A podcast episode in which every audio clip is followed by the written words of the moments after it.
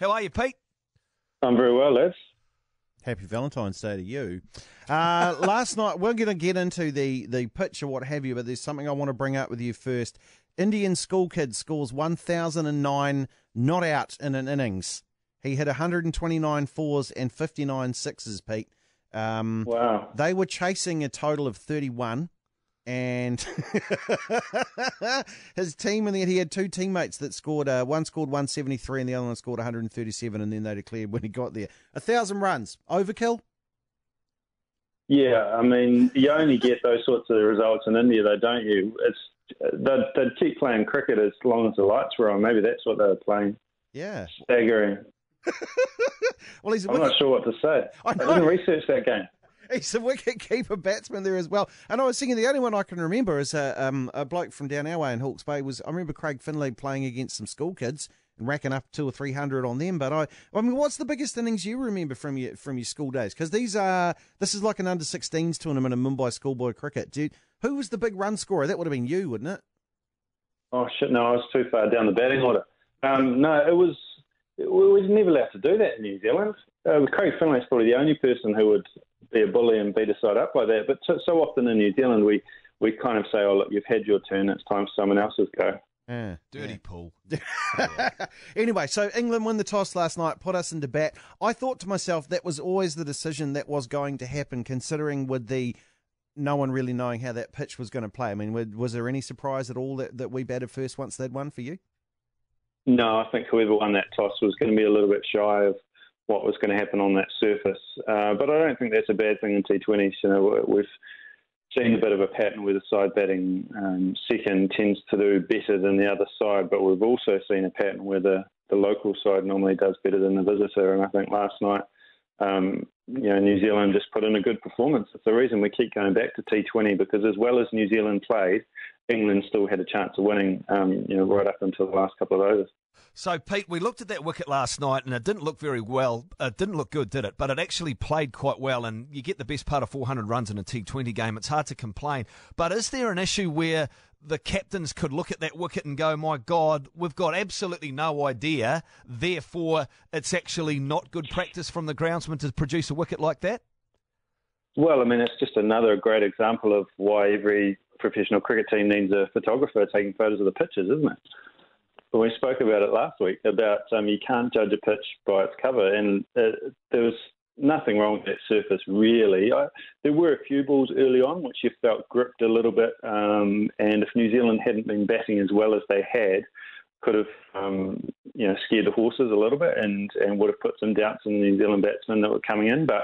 Williamson and Guptill played so well on the surface that it almost um, meant that it didn't matter who came after that. No one was going to be afraid of the wicket.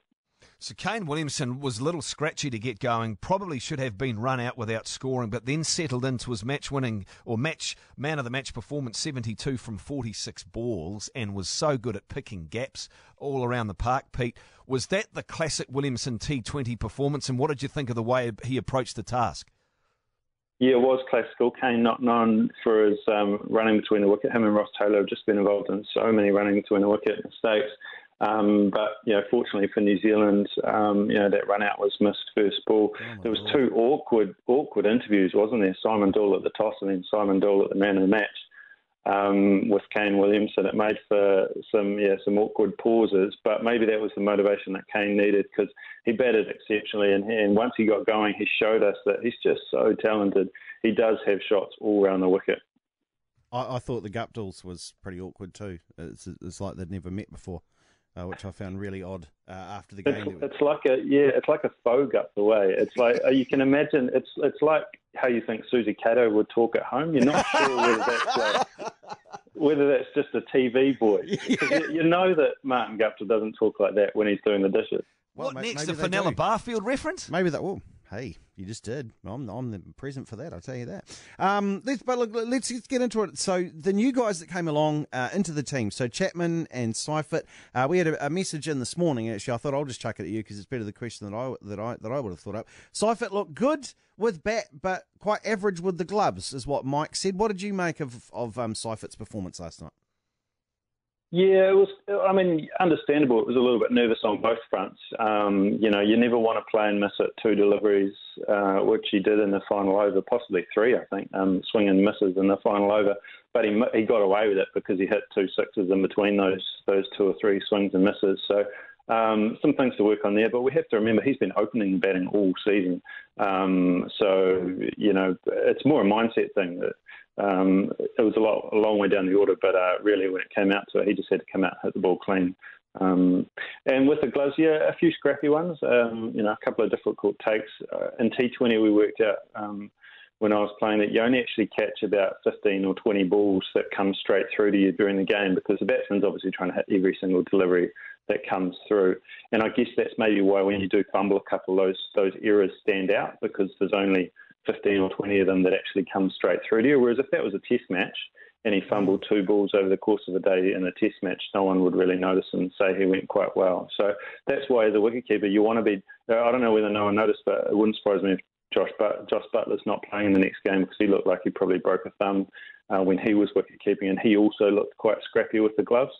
Um, so you know, if we're going to have a crack at Tim, um, we should also put that same lens over Josh um, T20s like that, it's, it's pretty intense. Ah, I hadn't considered that because there was there was a couple of balls in a row there from David uh, David Malan, who it was very obvious. He, yeah, it was very obvious that that he'd premeditated his shot because he drags one from way outside off to hit over leg, and then there was the one that you remember the one where he sort of played like that reverse sweep shot in a in a way. I don't know what, what particularly that, that shot was, but he seemed very much that because I hadn't thought about the coming off at weird angles for you guys there behind the stumps. What about the New Zealand fielding in general, though? Yeah, again, a few um, few mistakes. It's not an easy place in the same way that the you know the, the fullbacks have trouble catching a high ball. with The rugby ball, uh, it's not an easy um, stadium to field on either. There was a lot of yellow empty seats in the background, which would have put a few people off. Um, but also it swirls around, and we saw you know, obviously Tim Southee put one down. Um, you know, Mitch Santner, Trent Boult almost dropped that one uh, down the far end. So mm. it's just one of those grounds which is a little bit awkward. It's also very short square of the wicket, so the ball seems to get to you quite quickly, similar to fielding at Pukekura Park in New Plymouth, where because the boundaries are so small, um, you almost feel like the ball's getting to you faster than it actually is. So it can play some tricks. Look, if they were to make the same mistakes at Eden Park on Friday night, then I'd be concerned. Um, but uh, a one-off thing like that, you know, didn't cost them the game, luckily in the end. Did Ish Sodhi bowl well last night? He did. It was like dot ball, dot ball six, dot ball, dot ball six. Uh, but Wellington's like that. Uh, New Zealand hit 11 sixes. Um, you know, it's just a really small boundary, and um, generally balls go into the stand there. So, yeah, he bowled pretty well, but uh, on a small ground like that, um, those went for six. If that same bowling was done at the MCG or one of the big Australian grounds, there probably would have been a few more gaps found or guys caught on a boundary. Hey, always good to talk to you, Pete. Appreciate your thoughts. Uh, go well as part of our commentary team on uh, Friday and Sunday. Looking forward to it.